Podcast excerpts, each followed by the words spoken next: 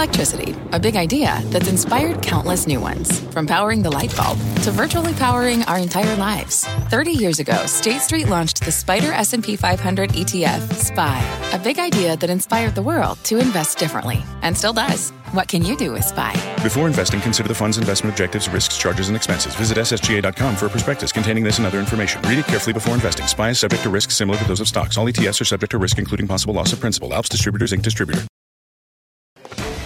At least fifteen times in that interview. Thank you. Fast Money starts right now. I'm Melissa Lee. Tonight's Trader lineup: Guy Dami, Jim Seymour, Karen Feinerman, and Bonowin Ison. Coming up on Fast, a social shutdown, the pressure mounting on Facebook as more high-profile advertisers pull out. We are breaking down the big money impact straight ahead. Plus, shares of Micron popping in the after hours after reporting results. The company's conference call is now underway. We'll bring you all the big headlines from the quarter. And later, break out the candles. Tesla is celebrating ten years as a public company. So will the next decade be just as electric?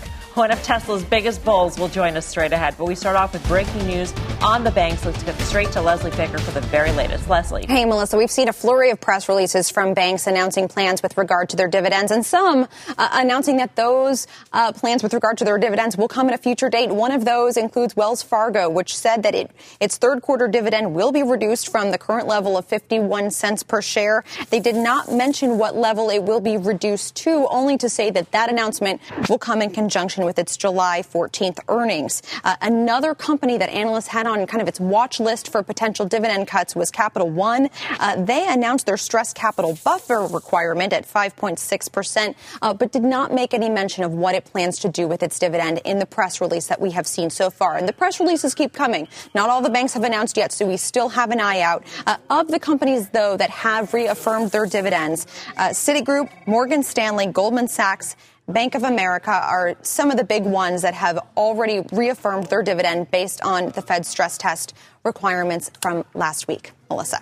Just to underscore, Leslie, J P. Morgan has not issued a release yet, correct? Not that we have seen, correct. Got it. Leslie Picker, thank you. Keep us updated. Karen Feinerman, we go straight to you, longtime holder of the banks. What do you make of these announcements? Uh, Wells yes. Fargo, by the way, basically reversing today's gains in the after-hours session. Right. I actually bought some Wells Fargo after hours when it traded down on this. Um, I haven't owned it for years and years, probably since shortly since two thousand ten, maybe. I bought some on Friday.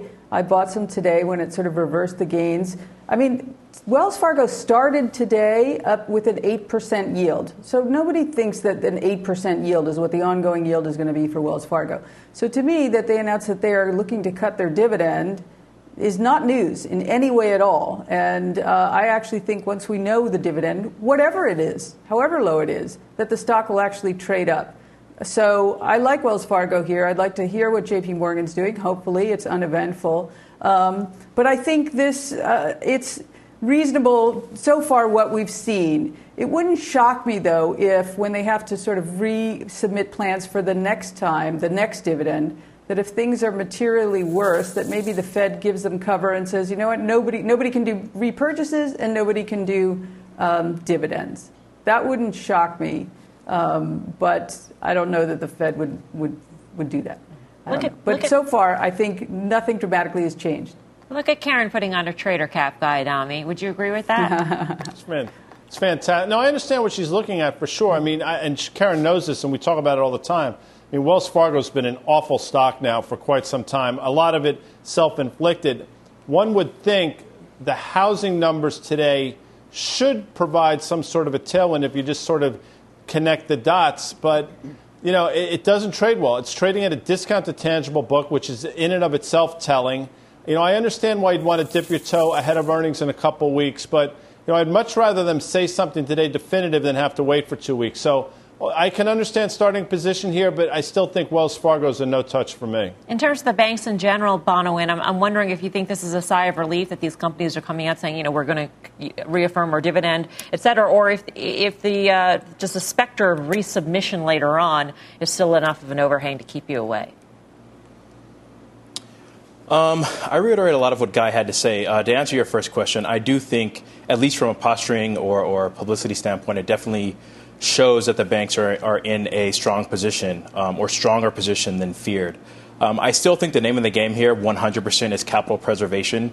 And every every option at our disposal should be used to make sure that we do not have um, a meltdown like we had about a decade ago. Um, so, again, capital preservation being the um, number one thing. So I, I wouldn't be surprised to see dividends even restricted a, um, a bit further. Um, mind you, that a lot of large banks came out early and, um, you know, came out early, voluntarily suspended buybacks and, and curbed, uh, curbed dividends here. So personally, uh, Wells Fargo, I, I'm going to stay away early on. Um, I think some of the larger money center, money center banks, J P Morgan, uh, names that are, are a bit more household and have stronger balance sheets, those are the type of names, and less headline risks, those would be the type of names that I would dip my toes in with. Tim, I don't know if you caught this note from Morgan Stanley today uh, outlining the five states with rising COVID cases, overlaying that with the, with the exposure that certain banks have. Um, deposit-wise, Bank of America, J P Morgan, Wells Fargo, top of the list when it comes to the larger bank. There are a number of regional banks as well. But I'm, I'm just wondering if, if this is something that even the COVID overlay that the Fed is putting on the banks may not be enough, or at least may not be enough to convince investors that uh, they're really being put under stress. If you're investing in banks, you're investing on the expectations of loan loss, which, you know, the Q the Q one numbers were very conservative. Uh, we've got earnings in two weeks. I don't think you need to, to speculate. Why don't you wait for those numbers? But you're not necessarily investing in banks based upon their divs. Uh, I will say that if you'll remember, uh, about two years ago, it was banks, some of the big money center banks were actually trying to fail uh, their, their stress test because it's, it's a measure of how aggressive they can be with their balance sheet. And there's no question that uh, the banks are under the thumb of the Fed. And I won't get into should they be, uh, it's their own fault, uh, nationalized the banks. We talk about what the Fed has done. But if you're investing in banks, um, you're, you also have to know, here's another headline from today, banks made record profits around record issuance attached to the pandemic. So everybody not only went as far as they could go on their revolvers, but we've had uh, essentially record corporate issuance. So banks do have that as a tailwind going into two Q earnings. But there's nothing that came out after the bell, just like there was really nothing that came out that should have been surprising uh, you know, a week and a half ago when we got these numbers out on the street. Stress test. So um, you're investing in banks because you're a long-term investor and believe they are healthier, and because you believe that the valuations relative to themselves and relative to their ability to take risk are, are, are, are of value. And, and uh, banks have underperformed in the last month and a half. All right. Well, our next guest believes every bank, every bank should suspend its dividend. Let's bring in Sheila Bair. She ran the F D I C during the financial crisis, is now director of the Volcker Alliance. Sheila, great to have you with us. Great to be here. Thanks for having me. Why don't you believe what the Fed is telling us in terms of the bank's ability to pay dividends? Well, I, I, I think that we don't know. Uh, the situation is highly uncertain. We're in a very, uh, very severe situation, unprecedented, much, much more uh, tougher than previous stress tests or what they were assuming in February. So I, I think it's just common sense to keep that capital on bank balance sheet. The best and highest use of capital right now is to stay on bank balance sheets. That way it can support lending, it can, it can support expanded deposit taking, it can support the real economy, which, which is their function. I do think it's really important to understand as part of this discussion that the Fed has been providing capital relief. The Fed and other regulators have been lowering capital minimums, which makes bank balance sheets more fragile. And I understand some of that may be necessary because banks do need to expand their capacity when you get into, when you get into a situation like that. But a better way to do that is to retain capital, keep those dividends on the balance sheet. That also expands lending and deposit-taking capacity without weakening the bank. Um, and, you know, if I'm wrong, if we uh, get out of this just fine, then later they can do a special dividend, distribute that capital then. But right now, given uncertainties, I really think it needs to stay with the bank. What do you think is not being factored in? I mean, do you think loan losses will be much greater than anybody thinks, Sheila? Well, yeah, you- I, I think there's a lot of uncertainty. So there, so so first of all, there are a lot of loans that are in forbearance. Banks don't really know whether those are going to come back or not. They're not being reflected in bank capital now, because uh, basically the CARES Act said if you're in forbearance, you can't cre- teach, treat that as troubled debt, which which is fine, but that means you don't get a higher capital charge as you ordinarily would. So we don't know how many, a lot of those loans are going to be rehabilitated. A lot of them aren't. Uh, they made a lot about, they've done a lot of provisioning for C E C L in the first quarter that was significant addition to loan loss reserves, but that's not deducted against capital. Usually it is. So these are all things that tend to inflate Uh, risk, uh, risk-based capital ratios. The other thing that bothered me about the last week's announcement was the sensitivity analysis didn't didn't tell us what was going on with their leverage ratios. So they're only using risk-based ratios, which are important, uh, but they have a lot of problems, and this, that's why, as part of the post-Great Financial Crisis reforms, we said we need a simple leverage ratio, too, to backstop risk-based measures, because risk-based measures can be unreliable. And the Great Financial Crisis that everybody said mortgage sec- mortgage securities and derivatives were low risk, and look what happened there. So they're not using the leverage ratio anymore to test the financial strength of the uh, of the banks in this situation. And if you look at the at the the, uh, the E S L R, the Enhanced Supplementary Leverage Ratio, which in my view is one of the most important for the biggest banks, even in the February analysis, you saw you know banks like Goldman Sachs are dipping down dipping down to three point five percent. as part of the most uh, adverse uh, scenario. And that, that is not as adverse as what we're, we're dealing with now. So uh, I, I do think there are a lot of questions, in addition to the economic uncertainties, a lot of difficulty now just looking through all this and trying to figure out just how banks, how strong banks are. So, again, keep that capital on balance sheets. If I'm wrong, do a big uh, special dividend.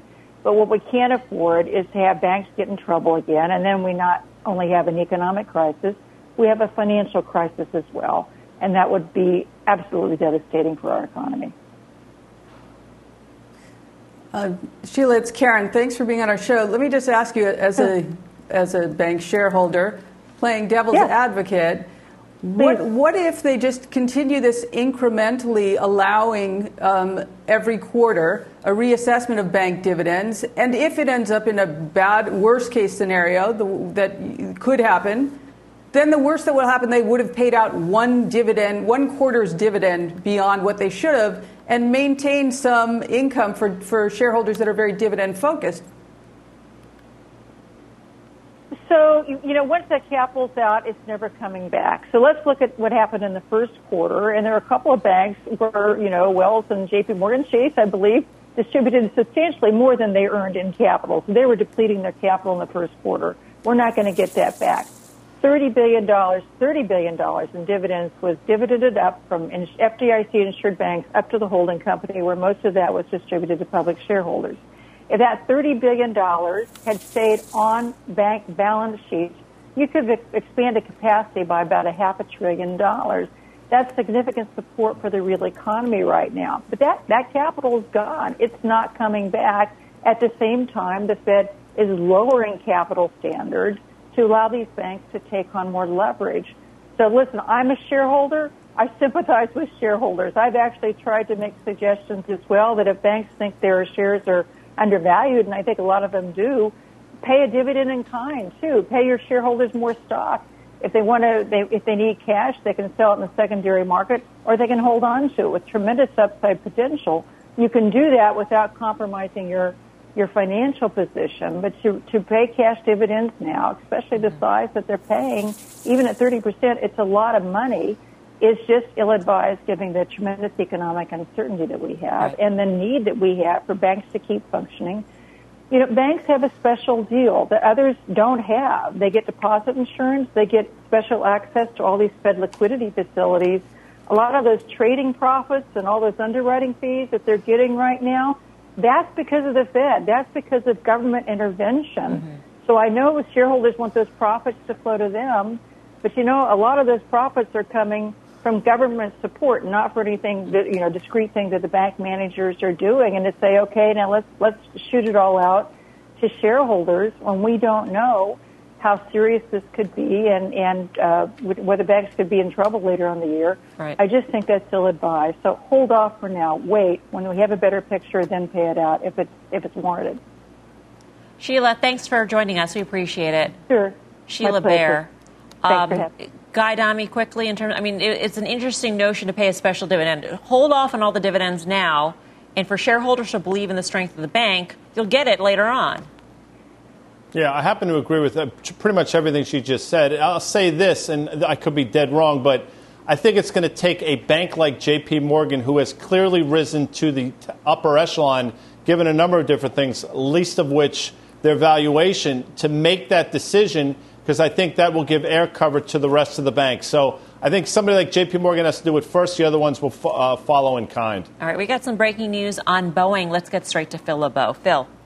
Hey, Melissa, let's take a live picture from just outside of Boeing Field in Seattle, Washington. This is the seven thirty-seven MAX coming back from the second of its certification flights today. This one was out at Moses Lake. They flew out there this morning. Now they're coming back, uh, conducting a number of specific maneuvers that are part of the arrangement that they have with the F A A when they do these flights, saying exactly what they're going to do. The F A A says we want to see X, Y, and Z. They go through all of those maneuvers. So as you see, the MAX coming in to land in Boeing Field. Keep in mind, they have two more days of certification flights, and then they take all the data. By the way, they're recording all this on board as well as on the ground. They take all that data, they do analysis on it, and it all is part of the final submission that Boeing will make for the MAX to be ungrounded. And again, Boeing's target for the MAX to be ungrounded is by late summer.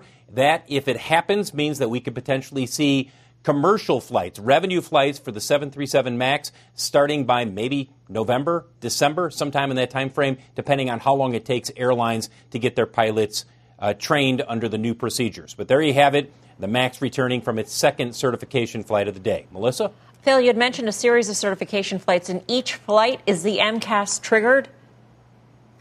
Uh, I, I would assume that it is, but, but I don't know specifically, Melissa. Uh, you, look, that's the main feature that they're going to be looking at uh, to see if the software has been updated to the guidelines uh, and the specifications that the F A A is going to be looking for. Now, whether or not they do it on every single flight, do they do it multiple times, how often they do it, we don't know for sure. But, you, you know, that is the main focus of uh, what's going on in terms of making sure the MAX is safe.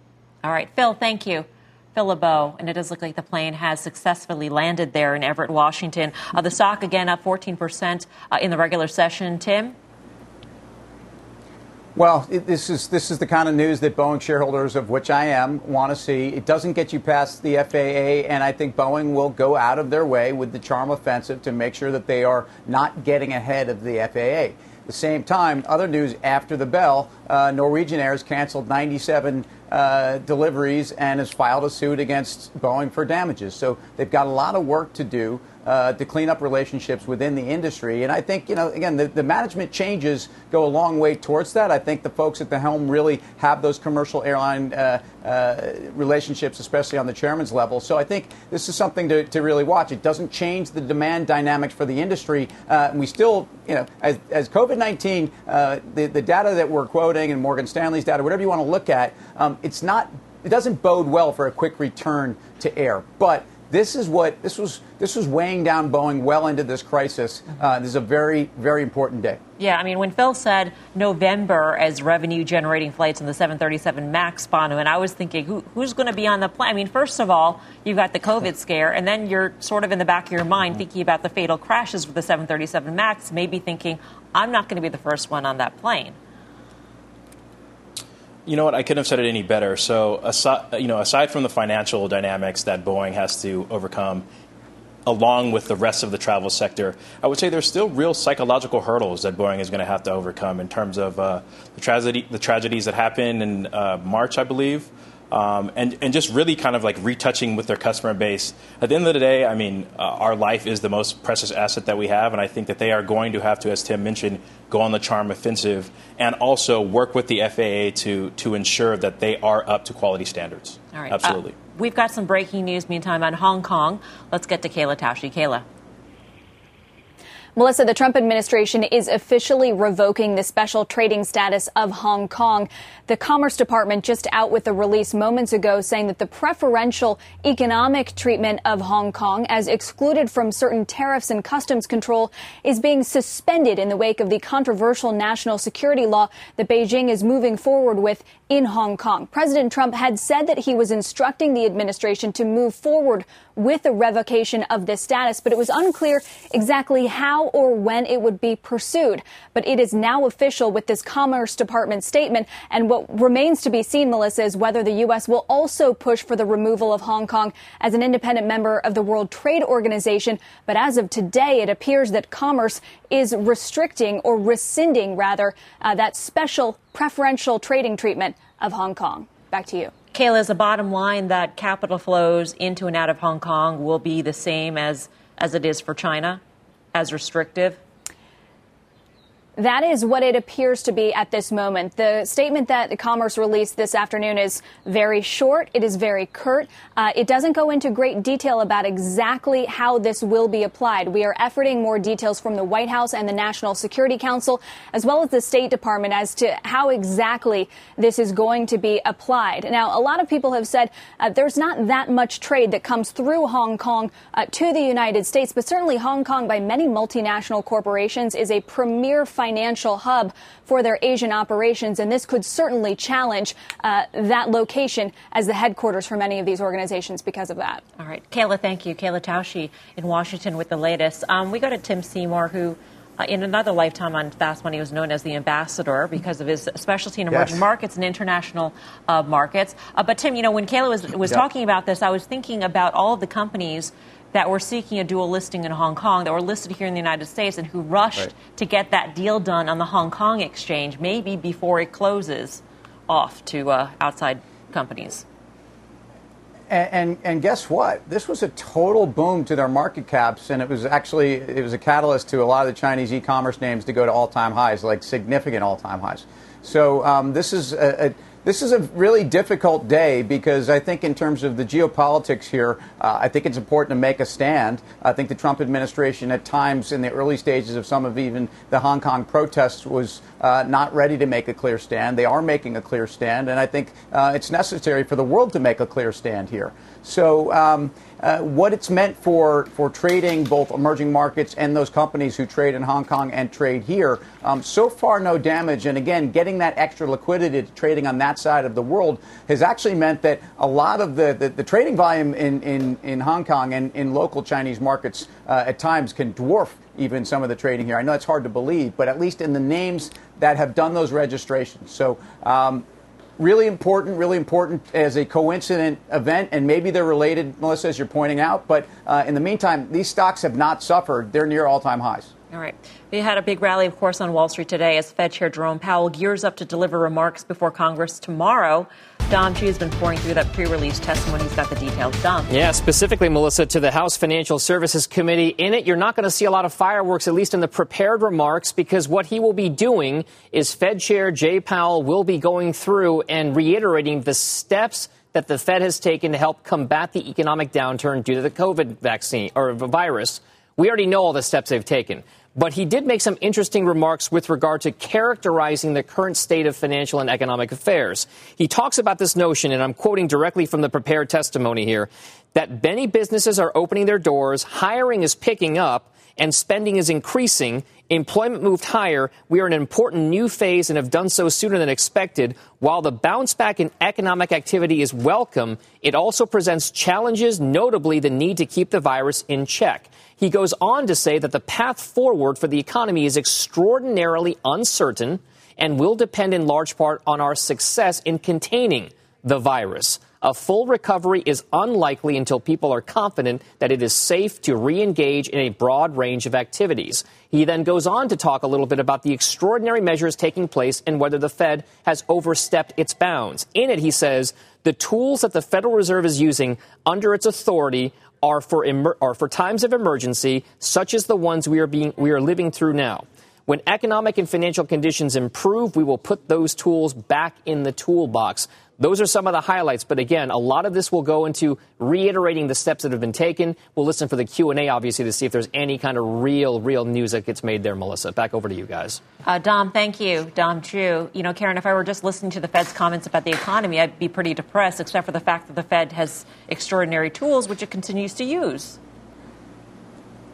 Yeah, I mean, we're just levitating on those tools. So, um I mean, that's been a good thing, and I don't see that changing at all. Remember, we talked about how downbeat he was, uh, Powell was a week or two ago, and um, you know, and some that gives some people comfort that the Fed thinks things are bad, so they're still there, and that's been the right the right trade. Bad news is good news. Wins the day again. Coming up, check out shares of Micron on the move after reporting earnings. We'll bring you the results next and later. There is one airline feeling the love today as Goldman gave them a double upgrade. The name and trade straight ahead on Fast.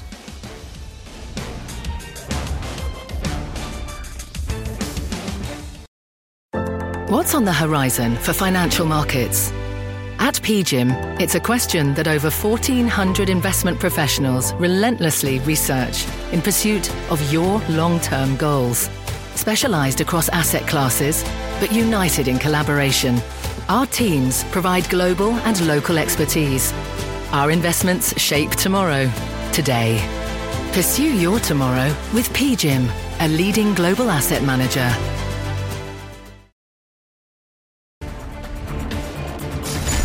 Welcome back to Fast Money. We have got an earnings alert on Micron. Shares of the chipmaker soaring in the after hours off its latest quarterly results. Let's get to Josh Lipton with the latest. Josh.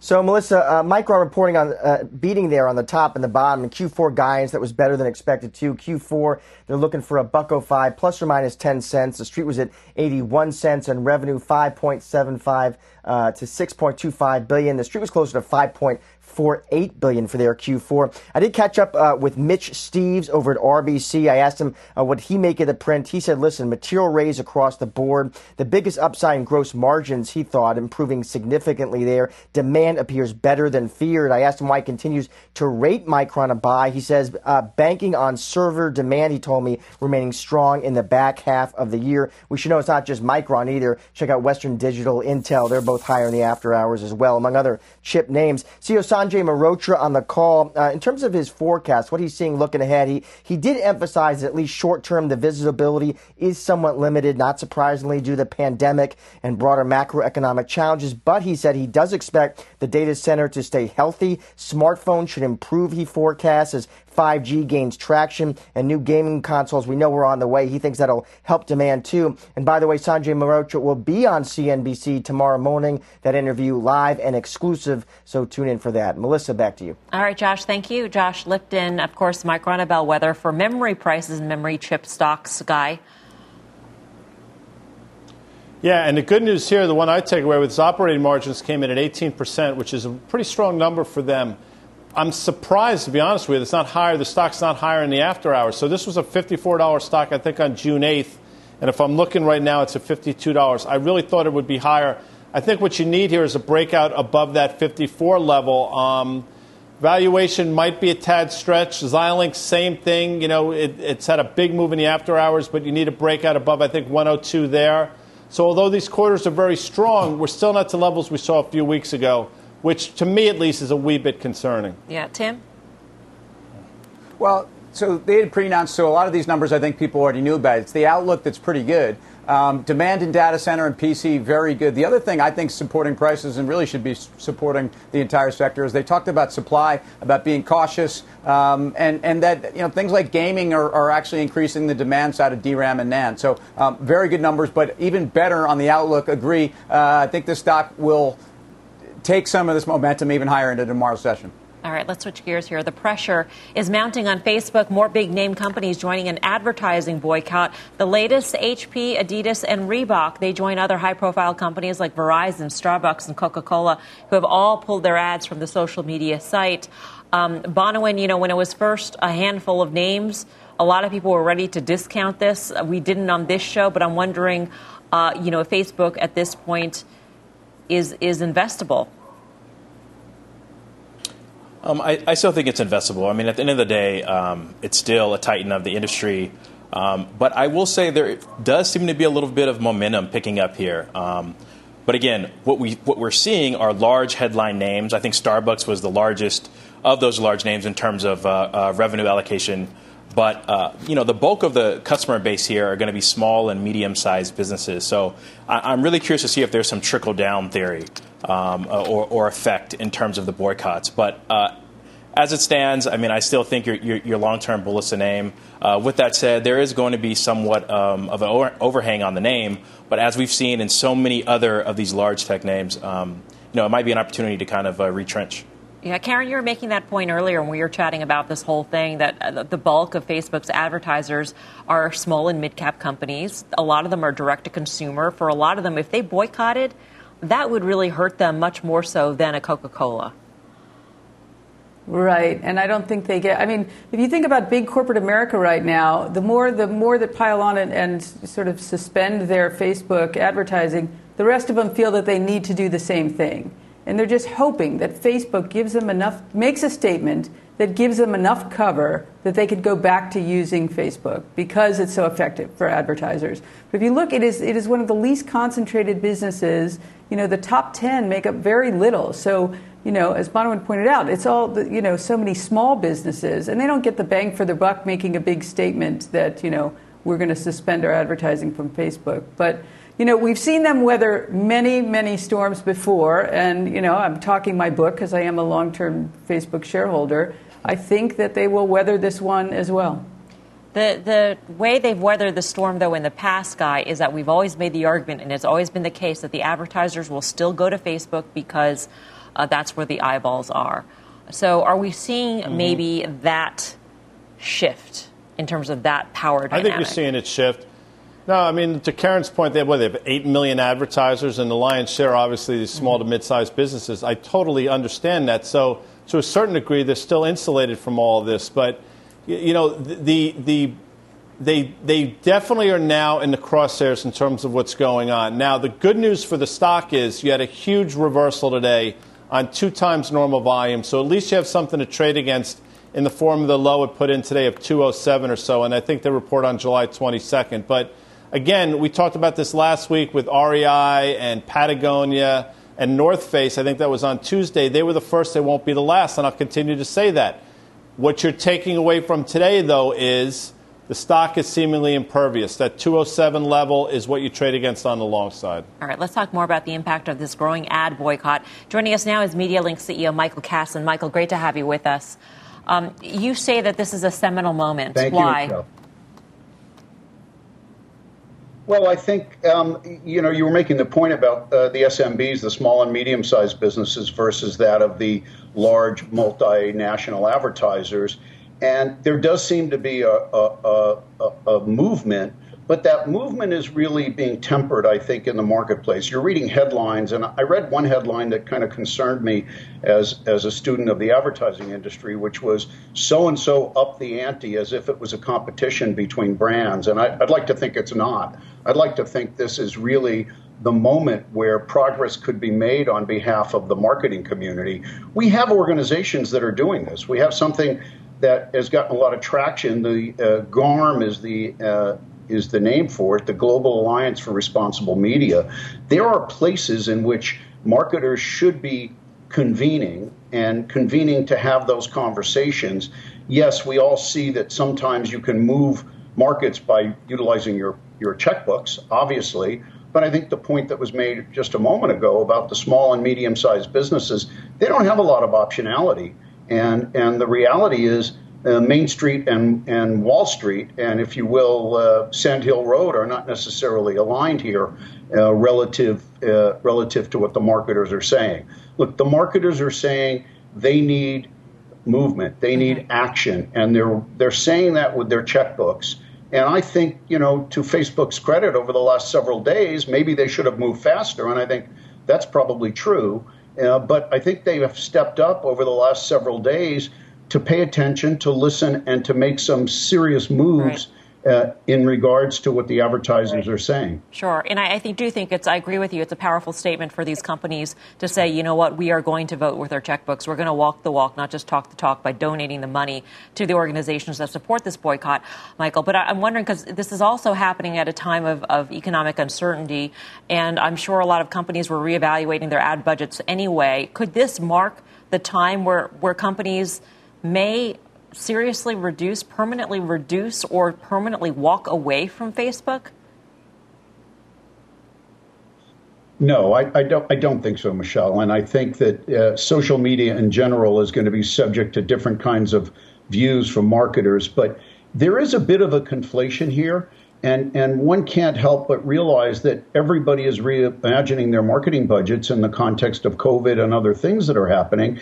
And I'm not suggesting that there's anything cynical here, but I would suggest uh, that that is part of why advertisers might have chosen this particular moment uh, to make these kinds of statements relative to how their marketing budgets are shrinking in general, at least in the short run. All right, Michael, great to speak with you. And the next time we talk, it's Melissa, by the way. Thank you, Michael Casson. You got it, Melissa. Thank you. I, I get that all the time, believe me. Apparently there's a famous actress in the seventies or something named Michelle. Anyway, um, Tim Seymour. There what? It is, and I actually know her, so there you go. Oh, Gina, it's for real. He's still there. All right, Tim, what do you think of Facebook? Uh, So um, I, I think it's, first of all, very interesting that we haven't heard from Sheryl Sandberg. Uh, I, noticeably, uh, you know, by, by her absence, she's normally very involved here. Um, I do think that Facebook is going to come around. I, I just think that this whole brand safety issue on the corporate level is something uh, they, they're very worried about, and I think Uh, there's an ability to, to, to actually control that environment. And there's companies like Double Verify or other companies that actually tell advertisers what context they're being viewed and whether this is good or bad. I don't think Facebook is going to radically change what they do uh, unless there's a new regime over there. And again, that's not the body language we've gotten so far. But I do think that there will be winners uh, in the media space as social media is taking a hit. And, and there are so many new online platforms, of which this network has one as well. Uh, there's a lot of folks out there that can be the beneficiaries in a you know, in a headwind uh, ad, you know, digital ad environment. I think this is going to be very good for some people. Yeah, and Sandberg had been the person on the front of the scandal, like doing the charm offensive in the past. I mean, Karen, you were just commenting on that today as well. Yeah, I think that um, I'm sure she's doing a lot of that right now, not in front of uh, Congress, but certainly to these major advertisers. And, uh, you know, I just go back to they're, they're begging her or and Zuckerberg to give them cover to go back to Facebook. That's what they want to do. So I think, you know, we talked about, are they going to walk the walk, not just talk the talk? They will for a month is sort of what they're holding out there. We're going to suspend through July. All right. Coming up, break out the bubbly, because we are celebrating. Happy anniversary, Tesla. We'll take a trip down memory, memory lane, looking back at what has changed over the past ten years and what is ahead for electric vehicles. Plus, speaking of love, one airline feeling it today, soaring higher as Goldman gave it a big boost. Those details are ahead. Much more Fast Money after this quick break.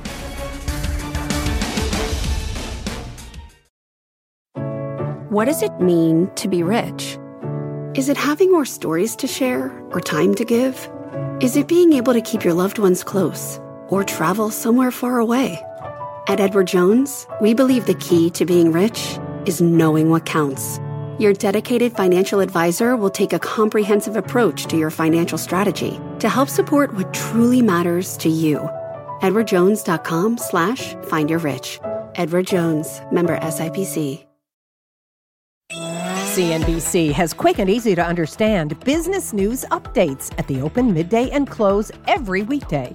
Markets, money, and more from Wall Street to Main Street. I'm C N B C's Jessica Ettinger. Follow and listen to C N B C Business News Updates wherever you get your podcasts.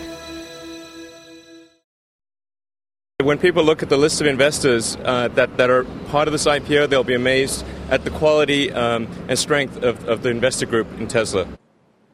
That was Tesla C E O Elon Musk speaking to our own Phil LeBeau ten years ago today when Tesla went public at the NASDAQ market site in Times Square. A lot has happened since that I P O. The stock has gone from seventeen bucks a share to nearly one thousand dollars. Its market cap has exploded from just one point seven billion dollars at the time of the I P O to almost one hundred eighty-four billion dollars. And the gains, a monstrous five thousand eight hundred thirty-seven percent. Over the past decade. Tesla's big anniversary comes the same day E V maker Nikola starts taking pre-orders for its Badger pickup truck. We spoke with Nikola founder and executive chairman Trevor Milton on Friday, and he was pretty excited. It's the coolest electric truck, pickup truck the world's ever seen. So, um, yeah, it's a big day on Monday. And, uh, and also those reservations turn into um, tickets for Nikola World happening in December when we show off the Badger. So it's just a, the next four or five months is just going to be a, a, an incredibly fun time. The coolest electric pickup truck the world has ever seen, except for the world hasn't actually seen it because it hasn't actually been made yet. Um, minor detail. But the question here is, can it take on Tesla's Cybertruck? Let's bring in Cathie Wood, C E O and C I O at ARK Invest. Cathie, great to have you with us. Thank you, Melissa. Very happy to be here. Your firm sounds very skeptical based on the research reports I've read about Nikola, of Nikola. And I'm wondering, in your view, what is different from Nikola today versus Tesla when it I P O'd ten years ago and it only had a Roadster in Times Square? Sure. Uh, well, I think the biggest difference is uh, the right technology. Um, we did a, um, a, a you know white white sheet of paper research at the beginning of ARK, and uh, just mapped out uh, what a uh, an electric vehicle cost decline would look like uh, versus a hydrogen. And as we were doing that research, uh, we realized that the infrastructure alone Uh, for hydrogen fueling stations is going to be five to ten times as expensive as the infrastructure for electric. And then from the consumer's point of view, it is going to cost uh, roughly three times as much. Uh, so this is a seven hundred thousand mile truck lease. Uh, and if you if you tally up the cost to the trucker for the hydrogen, it will be three times as much as the cost would be for electricity. So uh, the technology is what Tesla got right. Is there no economy of scale once that infrastructure is put in place down the line? Because what's different about Nikola also is that they're selling basically a bundle where you have the truck and they're also selling the fuel at the same time. So if they can get that cost of the fuel down, the hydrogen down, that that's just money that they that they capture. Yeah, if they're able to do that. We don't think they uh, will be able to do that, but let's just take the assumptions that they made uh, on the or in preparing for the I P O, uh, and you take uh, take their cash flow out in twenty twenty-four, where you know they've got everything um, moving their way uh, perfectly. And what we have here now is a stock selling at twenty-four billion dollars market cap for about one hundred ten times cash flow. And if you take Tesla by comparison today, our bear case uh, without ride hailing is seven to eight times cash flow in uh, twenty twenty-four. And if you include ride hailing, which we think they will launch this year, Uh, and that's human-driven ride-hailing, uh, it's five to six times cash flow. So there's just no comparison. You know, the other interesting thing is this management team has come from the old world. I mean, I'm looking at steel and aluminum and natural gas. And, um, you know, th- those are mature industries. We're talking about uh, exponential growth here, and that's their attempt. We don't think they will succeed, uh, but we don't think they've got the right D N A to begin with. Hey, Cathie, congratulations. You've probably been the most outspoken bull on the name, and this is not a gotcha question. I think this is just an opportunity to explain something to the audience. You know, I don't think anybody's more bullish than you are, yet you pretty actively trade around a long position. Can you explain to people why you guys and gals do that? Sure. Well, uh, you'll notice that in our flagship fund, Tesla is our largest position. It's about ten percent right now. Uh, as it rises above ten percent, we can only, only buy up to ten percent. When it rises above ten percent, say to twelve, thirteen percent, uh, and sometimes just a little above ten, you will find us taking profits. And the reason for that is, and we do this with all of our stocks, disruptive innovation is inherently controversial. Uh, and so we know we can lie in wait and find and, and have another opportunity as uh, bears really focused on the short term, hand, um, hand those opportunities to us regularly. Uh, Tesla, our trading activity in Tesla alone last year, forget about the fact it was up thirty-five percent, just our trading activity around the incredible volatility, um, delivered three hundred basis points of performance. And in two thousand eighteen, another volatile year, but that was a down market year. Our trading alone in Tesla uh, contributed one hundred seventy-five basis points. So trading around controversy, uh, controversy pays off. No, that said, Guy, uh, it never went below our top position. That I want to be very clear about. Cathie, it's Karen. Cathie, Let me ask you something so in just a second. The, the, uh, go ahead, Bono. Uh, Cathie, thank you so much for making yourself available. Um, I wanted to ask, in terms of your upside scenario, would you mind providing a little bit of guidance in terms of how much of the autonomous driving space uh, market share Tesla needs to capture in order to achieve those goals? Well, you can see all of our estimates, and you can scenario test this on GitHub. We've put our model up there. Uh, we have assumed for our bull case, which is way out there. I mean, our, our base case is roughly seven thousand dollars. Our bear case before ride hailing is fifteen hundred dollars. With ride hailing, it will be, back of the envelope, a lot higher. And our bull case is out to fifteen thousand dollars. And in that bull case, we uh, assume that there's only a thirty percent chance uh, that they will get autonomous right at all. Um, so, and, and we're assuming about thirty percent market share. Now, we do believe autonomous, if and when it works, is going to be a winner-take-most uh, business. And the determining factors behind the winners, we believe, is going to be, well, the best chip, which Tesla has, and uh, the most data. They have, uh, I'm, we're calculating roughly fifteen billion miles worth of real-world driving, not simulation, real-world driving. And uh, Google released its stat uh, a couple of months ago. They have a total of two hundred million miles. So two hundred, I mean, twenty million, twenty million versus fifteen billion. Uh, that's a huge different, difference. It's going to be very hard uh, to catch up with Tesla, certainly in the United States. Cathie, it's Karen. First, you know, kudos. You've been right for so many years on this. But just looking at your notes, it looked like your bear case was fifty percent higher than here. So are you saying yeah. in no scenario do you see a possibility or probability of downside in Tesla? In um, in what's interesting about the bear case is uh, we assume that Tesla is going to lose market share. Uh, going from roughly seventeen percent of the global market last year to uh, it, uh, the five-year forecast would be uh, about eleven percent. Um, what seems to be happening is they're gaining market share.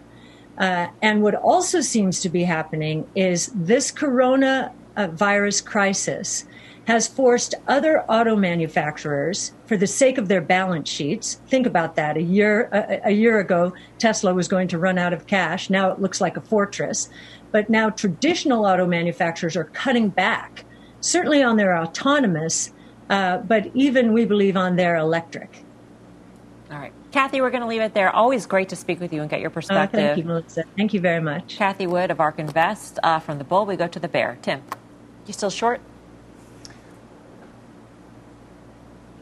Sorry, did you, so I think you were calling on me. Um, look, I, I think, again, I, you have to congratulate ARK Invest on being tremendously uh, committed to this investment. The, the upside as it relates to the technology uh, and SaaS is something that's very difficult to quantify. It is important to know that the company, uh, ultimately, if it's about a free cash flow story, um, you know, free cash flow is not something that they've done Yeah, done very well. But but it, it's hard to argue with the fact that the competition, which I think there will be enormous competition, um, and if there's a move to E V, I think it should be at Tesla's expense. But but for now, um, the reality is that the competition has been laying back, and, and that's, you know, maybe a, a testament to the, tech, the Tesla technology. But uh, the valuation makes zero sense to me. I've been very clear about that, uh, but good for ARK Invest for, for being in the game. All right, let's turn uh, from the road to the skies.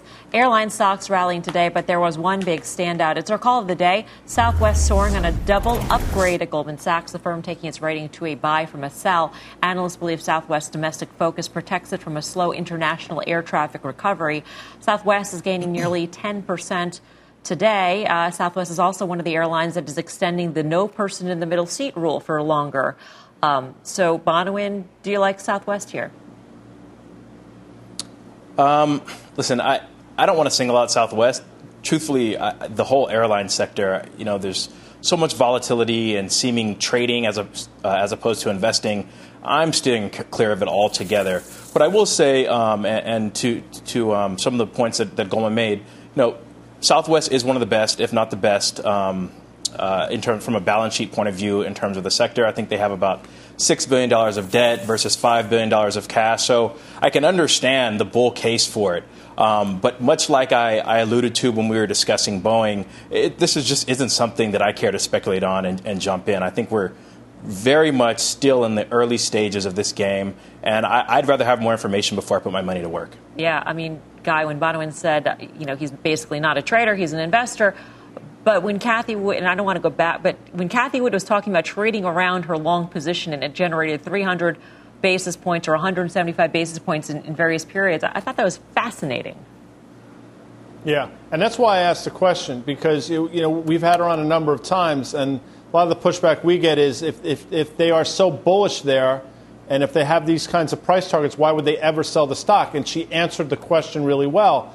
And I understand exactly what's going on, but I thought it was important for it to get out there, number one. Number two, I think you're making the point, the same point about the airlines here. They've become tremendous trading vehicles, and we talk about it all the time. The one thing that concerned me today about Southwest, obviously on a big day, is it really didn't have a huge volume day. You know, it traded the, basically a normal volume day for the stock. And Delta, by the way, traded less than normal volume. I would have liked to have seen a, a sort of an indication that people were behind it. With a two times normal volume, we didn't see it today. Mm. For more on Goldman's big Southwest upgrade, you can head on over to C N B C dot com. Coming up, options traders are betting on a special delivery when FedEx reports tomorrow. We'll tell you just how high the stock could pop. Stay with us.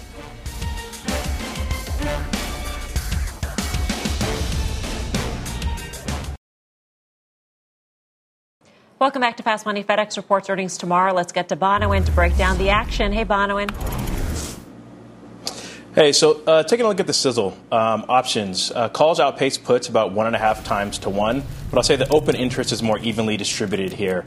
Uh, taking a look at the at-the-money straddle out until this Thursday, it's implying about a seven point five percent move in, the, in either direction between now and expiry, and that's in line with what we've seen over the last four fiscal quarters or so. What I will say is that this name does move quite a bit on earnings. I think it's got a range from about three point five percent to about fourteen or fifteen percent, so it is quite, it is quite volatile. Um, and the last thing that I'll say, um, the trade that really jumped out to me was the July second expiry one hundred forty calls. Those are trading about two dollars and eighty cents, putting your uh, break even about six point five percent, playing for reversal in the stock. All right. Thanks for that, Bonwin. For more options action, the full show is Friday, five thirty p.m. Not this Friday, though, because it's a holiday. The following Friday. Up next, final trades.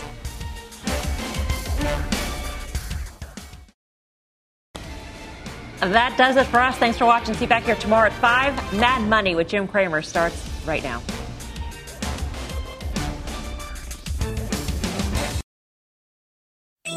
C N B C has quick and easy to understand business news updates at the open, midday, and close every weekday. Markets, money, and more from Wall Street to Main Street. I'm C N B C's Jessica Ettinger. Follow and listen to C N B C Business News Updates wherever you get your podcasts.